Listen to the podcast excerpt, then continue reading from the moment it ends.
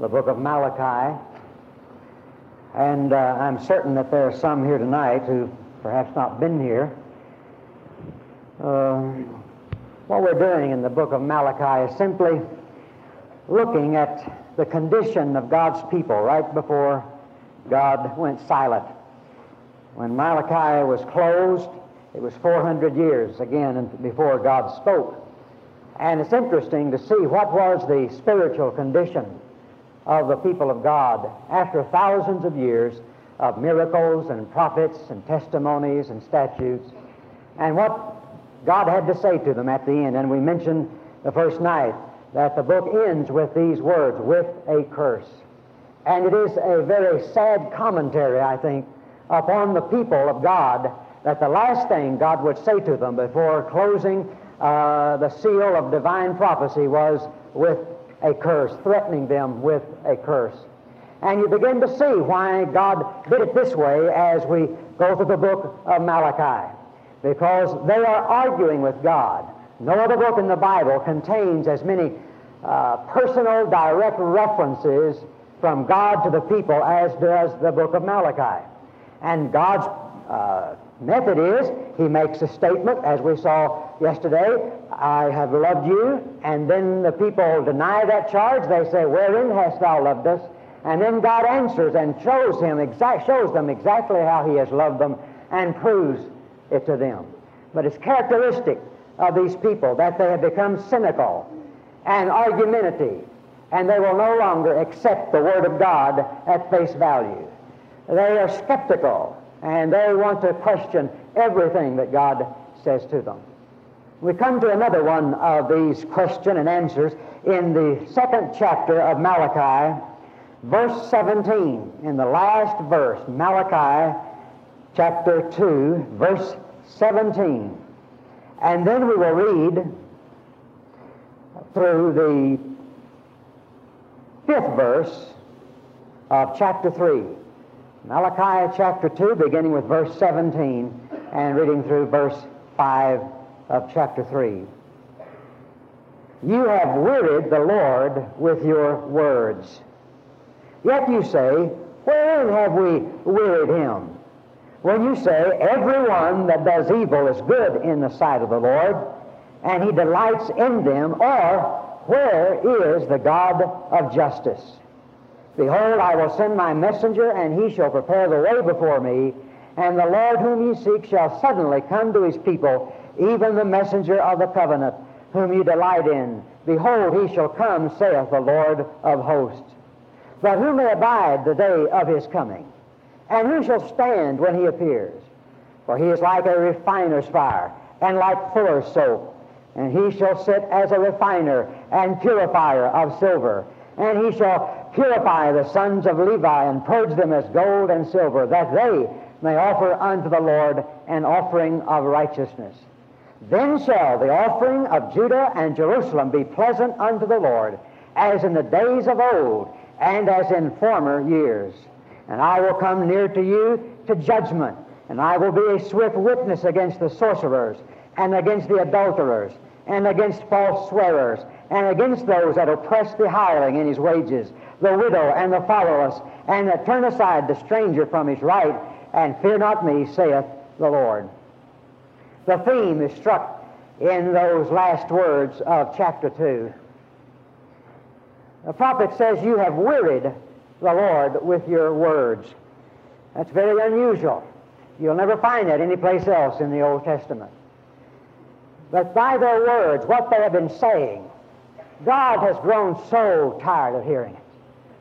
He has grown so weary of all the complaining and all the accusations and all the childlike uh, pouting that they have done. He said, You have wearied the, the Lord with your words. And they say, What do you mean? Like a child who's just been rebuked by his parent because he has responded in sort of a smart aleck way, you know. And say, Don't talk to me like that. What do you mean, innocent?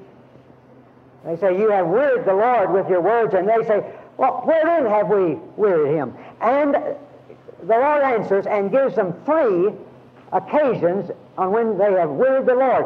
One of them we want to look at tonight.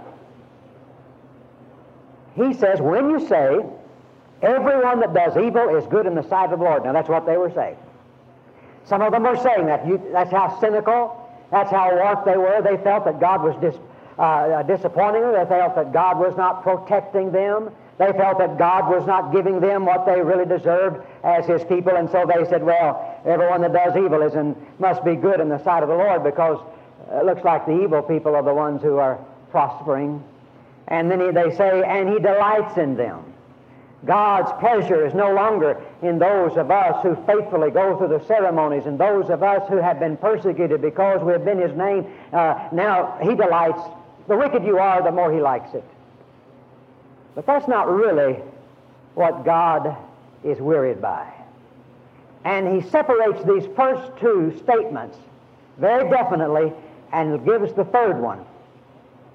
Where is the God of judgment? Where is the God of justice? What has really worried the Lord, what God is really sick and tired of hearing from His people, is this Where is the God of justice?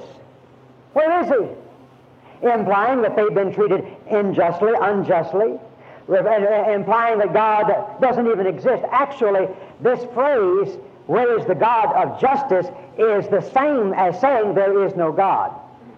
This statement really calls into question the existence of God and almost becomes what we would call today a Christian atheism. Where is the God of justice? I think many a time you and I have said the same thing. I know I have.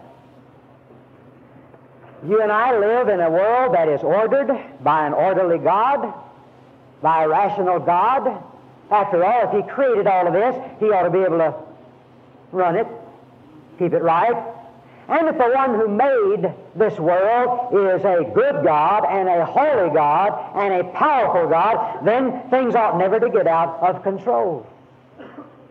The righteous ought to prosper and the wicked ought to go bankrupt. The righteous ought to walk through the earth unscathed by any kind of tragedy or heartache, and yet their burdens seem heavier than even the most wicked. Where is the God of justice? You say, Well, I don't know that I've ever asked that question. I think you and I have asked that question a thousand times without knowing it. Every time we question why. Every time we say, Why? Why me? Why has God allowed this to happen? Why didn't God do this? Why didn't God answer my prayer? What we're saying is, Where is the God of justice? Because we do believe that we deserve justice year or so ago, I found a little book in a Denver bookstore. I had not seen the book before, but it was on sale for a dollar and a half, and I felt like I could afford to chance a dollar and a half if the book wasn't any good. the name of the book is uh, How Can It Be All Right When Everything Is All Wrong by Lewis Smedes, who is a professor at Fuller Seminary. Let me just read what he says in the introduction to this book. Believing does not come easy for me it never has come easy. I suppose it never will. I almost always believe in God in spite of the problems and pains that tell me things are so wrong that believing in a good God doesn't make sense. The things I say here are filtered through many years of believing against the grain. Too many people I care about hurt too much to let believing come easy. People close to me get cancer and die too soon. My prayers do not take away the pain or hold back the tolling of the bells. My friends' marriages turn into battlefields, and their children go through a hundred kinds of many hells. God does not do many miracles for my crowd. But the pains of people in my little orbit are just starters. Those starving children I pray for across the sea keep on dying. And the oppressed people I pray for keep getting their heads banged and their freedoms choked. I'm not whimpering, for I know that we make many of our own miseries. I'm only admitting that when I believe that God really cares, I feel a lot of hurts that tell me He does not seem to care enough. Faith does not break loose in my head with a whooping hurrah for God. Believing sneaks into my soul while my mind is saying, My God, where were you when I needed you?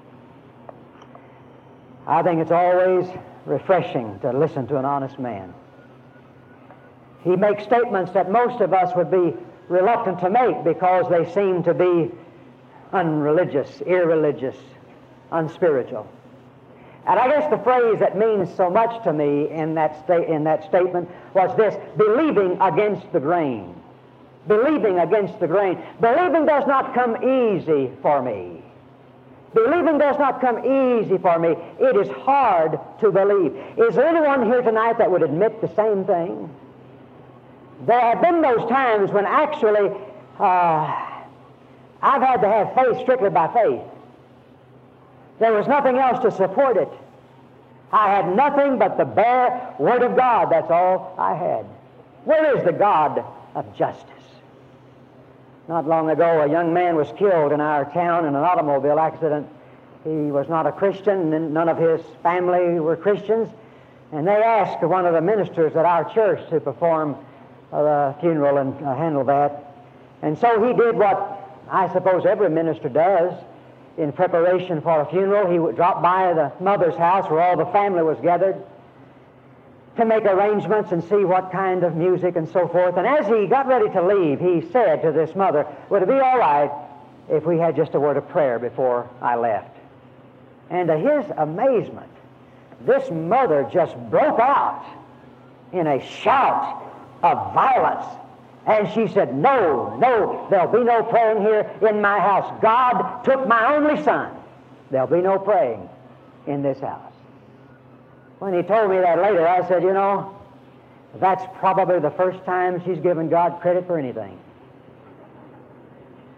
That's right. I would be willing to wager that when that son had been born to her, there was nothing like this. God has given me a son. Why is it we only associate God with the bad things that happen? I was preaching Sunday morning over Pleasant Valley, and I mentioned that statement in the book of Job that I just never can quite get over. When after all this suffering has come to him, and his wife says, Why don't you go ahead and curse God and die? He makes this statement. He said, The Lord giveth and the Lord taketh away. Blessed be the name of the Lord. Now I know I could do part of that. I could say, The Lord giveth and the devil takes away. God help us. Isn't it true today that so often, anytime anything untoward happens to us, anything uh, adverse or anything unpleasant, it seems to be always the devil's fault? Or God is depriving me of justice. Where is the God of justice? And I want to answer that question tonight out of this passage of Scripture. About once every 20 years, I get a picture made for publicity purposes. I, I, I, I really do. I hate, I hate to go to the photographer. I, I, I am not photogenic. I, I, that's putting it mildly. I am not. And uh, I've got one good side, and it's sort of at an angle, and you've got to catch it just right with a light on it. Uh, I just look weird and awful.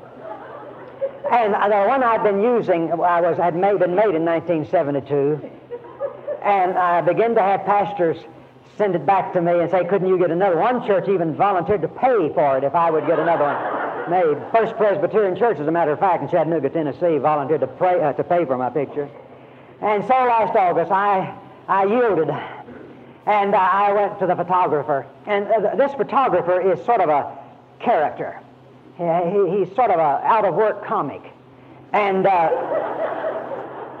when we were talking about how long it had been since I had a picture made, and he made some kind of remark about it, and I said, Well, I, I you know, tell the truth, I just, I never can find the picture that just does me justice. I was just joking. He said, Pastor, you don't need justice. You need mercy.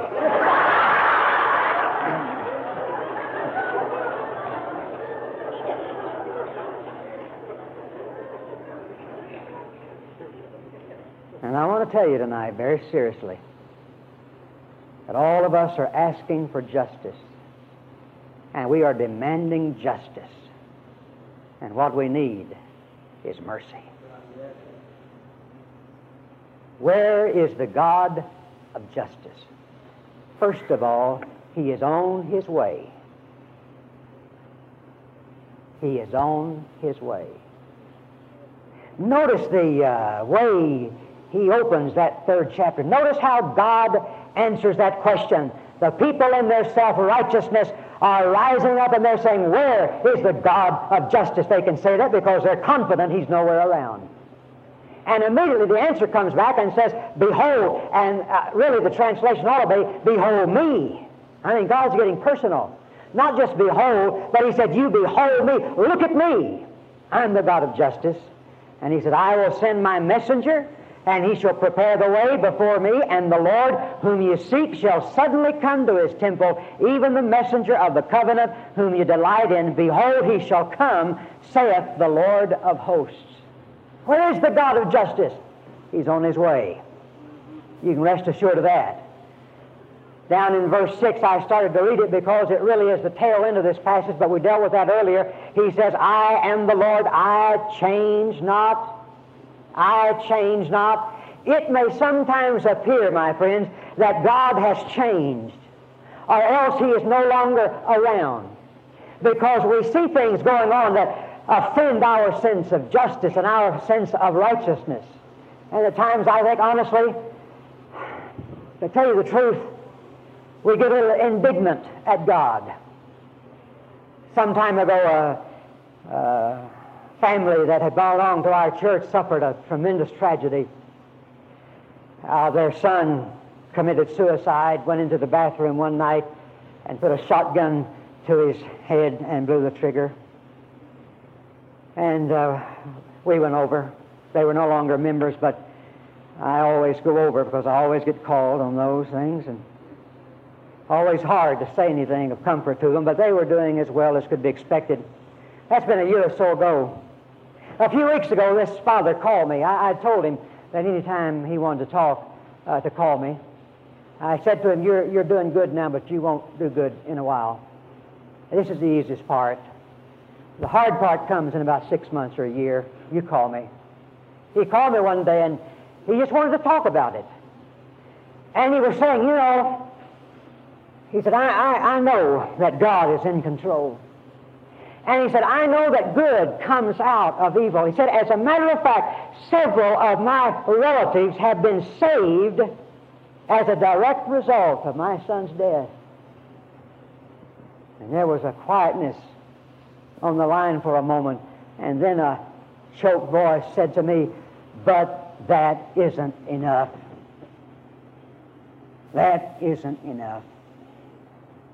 And I know that glory always comes to God out of everything, but some grief stricken parents may be forgiven by saying, Lord, get your glory somewhere else. Get your glory from somebody else. I've lived for you. I've served you. I've tried to live a holy life. Do this to somebody else who's backsliding. Do this to somebody else who uses your name in vain. Where is the God of justice? And there are days when the sky is clouded and you and I don't know if God is there or not. I think that's why you find that repeated and monotonous almost phrase throughout the Word of God. And God, and God, or but God. God did see, God remembered Noah, God remembered Daniel, God remembered Joseph. Again and again, by the course of events of our lives, it seems that God has forgotten us, or else He no longer cares. We end up saying, Where is the God of justice? He's on His way. And secondly, you won't like it when He gets here. He's on his way, and you won't like it when he gets here. Now, there is a certain little comical, ironic note I want you to notice in that first verse. He says, Behold, I will send my messenger, and he shall prepare the way before me, and the Lord, now notice, whom ye seek. And that is a very strong word for seek. It is used of a blind man groping in the dark for something.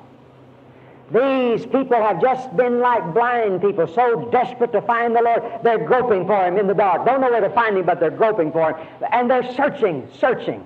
He says, These whom you seek shall suddenly, without warning, come to His temple, even the messenger of the covenant, whom ye delight in, He shall come. Now, God is being sarcastic there in two ways. Number one, he says, you seek him. This one that you come, uh, the one that you seek, you know, the one that you just really been trying to find. You know, the one that you really delight in and you say your whole heart is, is filled with love for him. Uh, this, uh, he's coming. And he's coming to his temple. You know, the temple that you've been disappointed in? The temple that you thought when you built it a hundred years ago, God would descend and the glory and the golden age would begin, and it didn't begin, and so you started asking about a hundred years ago, where is the God of justice? Well, He's on His way. He's going to come to that very temple that you have despised, that very temple whose altar you have polluted. He's going to come, this God whom ye seek and who you're so anxious to see, He's going to come, and you won't like it when He gets here. Because notice what he says in verse 2 But who may abide the day of his coming? And who shall stand when he appears? For he is like a refiner's fire and like fuller's soap. You see what God's saying? He's saying, Oh, yes, he's coming. But who will be able to abide the day of his coming? Who will be able to take it? Who shall be able to stand? And that's a military word used to hold your ground. And uh, God is saying, Who will be able to stand before the Lord and hold their ground? You say you're looking so forward to it now and that you want it to happen, you want it to come. I want to tell you something. When you do come, when it does come, you'll wish that it hadn't, for nobody will be able to bide the day of His coming. Nobody will be able to stand in the day of His appearing. And I think what this is saying to us is this all of us, as far as I would know, I'd give every one of us tonight the benefit of the doubt. All of us tonight are seeking the Lord, right? I think that's a safe assumption. We're all seeking the Lord. I doubt seriously if the majority of us have come here to this conference simply to have something to do. I think whether we express it or not, there is a desire in our heart for the Lord to descend upon the church that He seems to be absent from, for God to display His glory. Sometimes you get so hungry for it. I forget sometimes what it's like.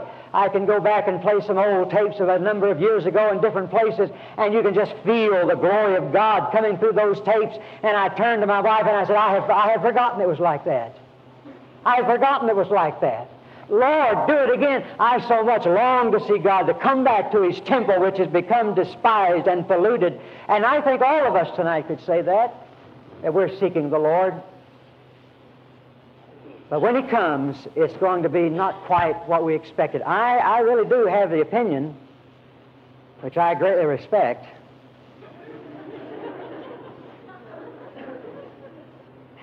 that most of us who are tonight praying for revival would stop praying for it if we knew what revival really was and what it really involved.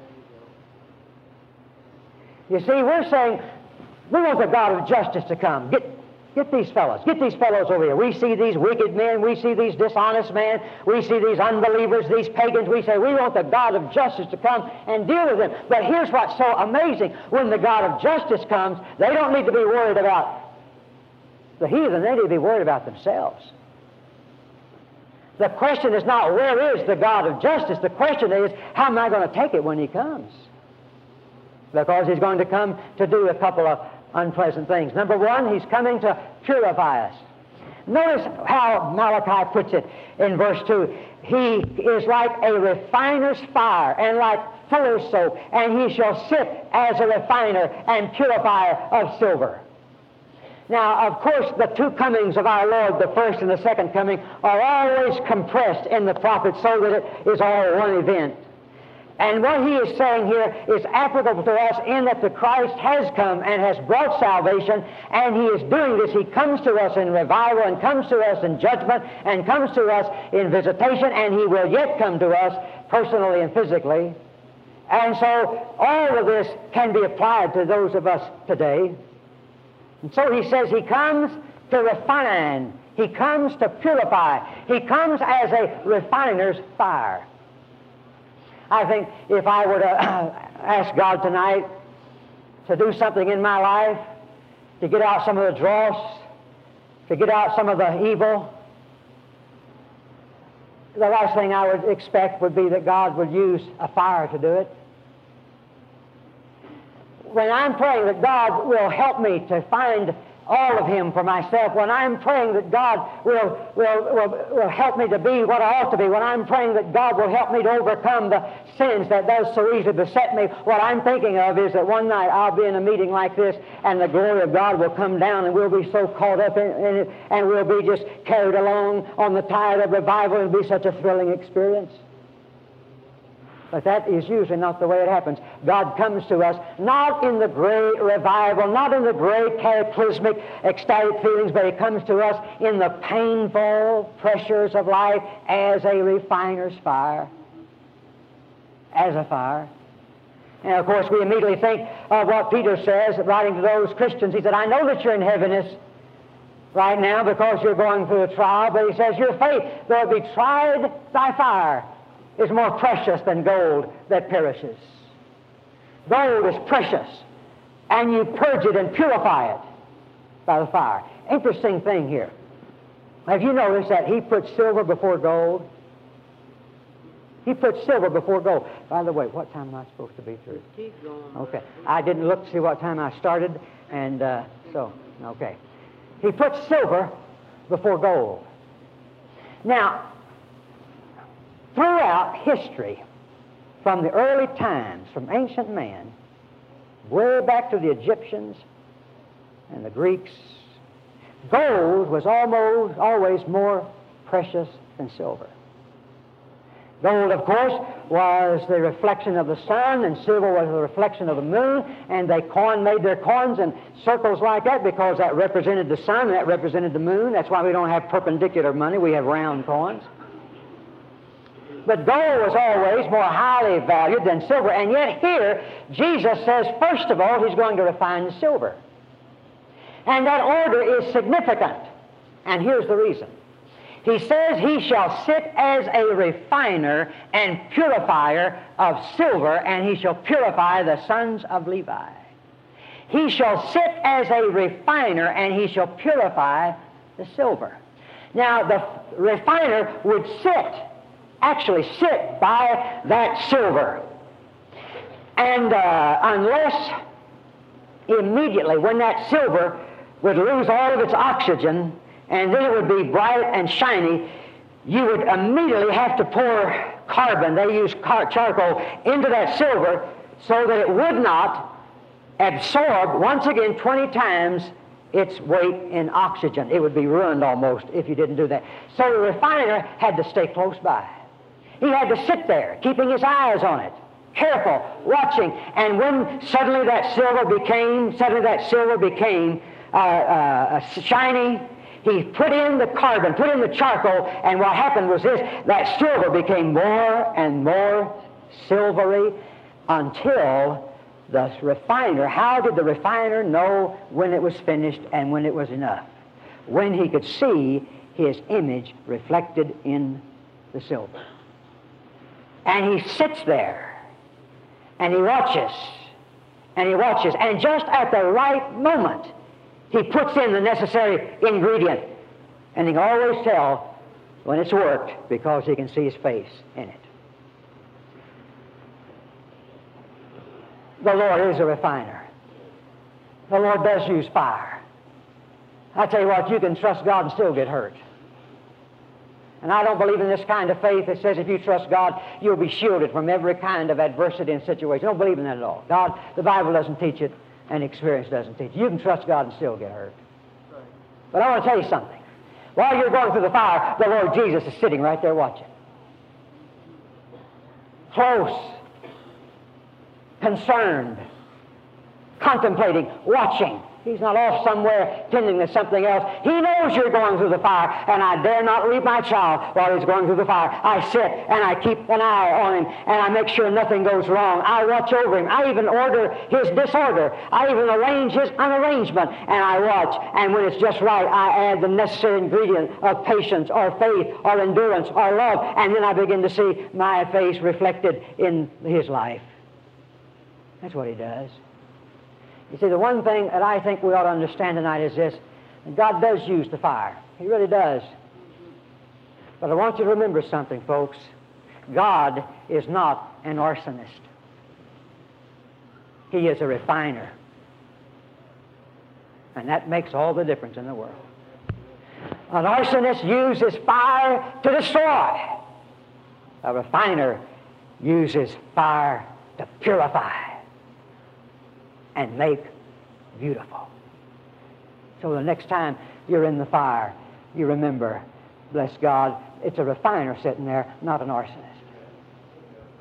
And then he goes on to say he will purge them as gold. We don't have time to do any else, but just let me mention one thing, or two things, all right?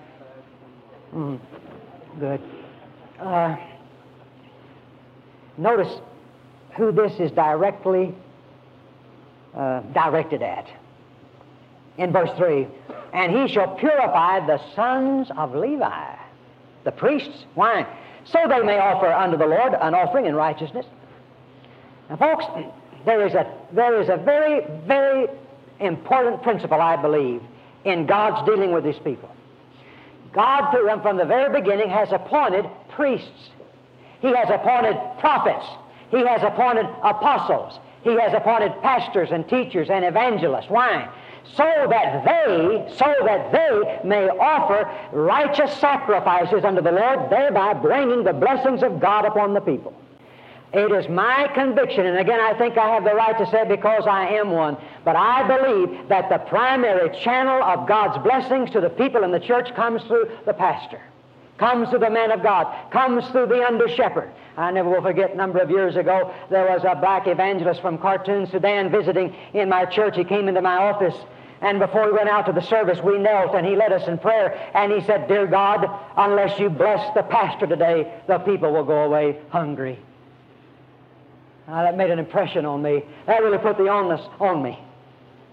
Lord, you mean to tell me if these people go away hungry today, it's because I wasn't blessed? Lord, unless you bless, unless you bless the pastor, the people will go away hungry. No wonder the people were polluted, the priests were. I don't blame the people in our churches today for being backslidden and cold and different and hard and mixed up and in error. I blame the ministers who the, through the years have taught them that. Ultimately, finally, the guilt must lay at the foot of the pastor, of the ministers, of the priests. Because the people, generally speaking, don't know any more than what we've told them. They just do what we tell them to do. They've listened to us. We've instructed them. We said, We know, we know, we know. We'll tell you what to do. And it's interesting to me that when God begins to work, He always starts at the top. Starts with the priests. And that's because dead fish always rise to the surface. And if you're going to clean out a stagnant pond, you start by dredging the surface, get all the dead fish off. God starts at the top. God is coming. And you won't like it when He gets here. But you'll be glad He came. That's number three. God is coming. You won't like it when He gets here, but you'll be glad He came. If you'll notice in verse 4, this is so beautiful. Then shall the offering of Judah and Jerusalem be pleasant unto the Lord, as in the days of old, as in former years. I don't know that you and I have the capacity to appreciate that. Such beautiful language there. Then shall the offering of Judah and Jerusalem be pleasant, be fragrant, be acceptable unto the Lord, as in the former days, as it used to be, when the glory of God dwelt unhindered and God was pleased with his people. If I will allow the Lord as he comes to refine me as fire, as silver, and to purge me as gold, and the priests will be able and the ministers will be able to once again preach the word as they ought and minister as they ought. The conclusion is this that then there shall be offerings from every Christian, every church. The offerings will go up unto the Lord, and they will be pleasant unto Him, and it will be just like it was in the days when God's glory was upon us. Where is the God of justice? He may be closer than we realize. And I trust that we'll be ready for Him when He comes. Would you pray with me? The Ron Dunn podcast is available only for personal edification, not to be duplicated, uploaded to the web, or resold without prior written consent. It is managed and operated by Sherwood Baptist Church. If you would like to listen to additional Ron Dunn messages, visit sherwoodbaptist.net slash bookstore and search Ron Dunn. For more Ron Dunn materials, including sermon outlines, devotions, and scanned pages from a study Bible, please visit rondunn.com.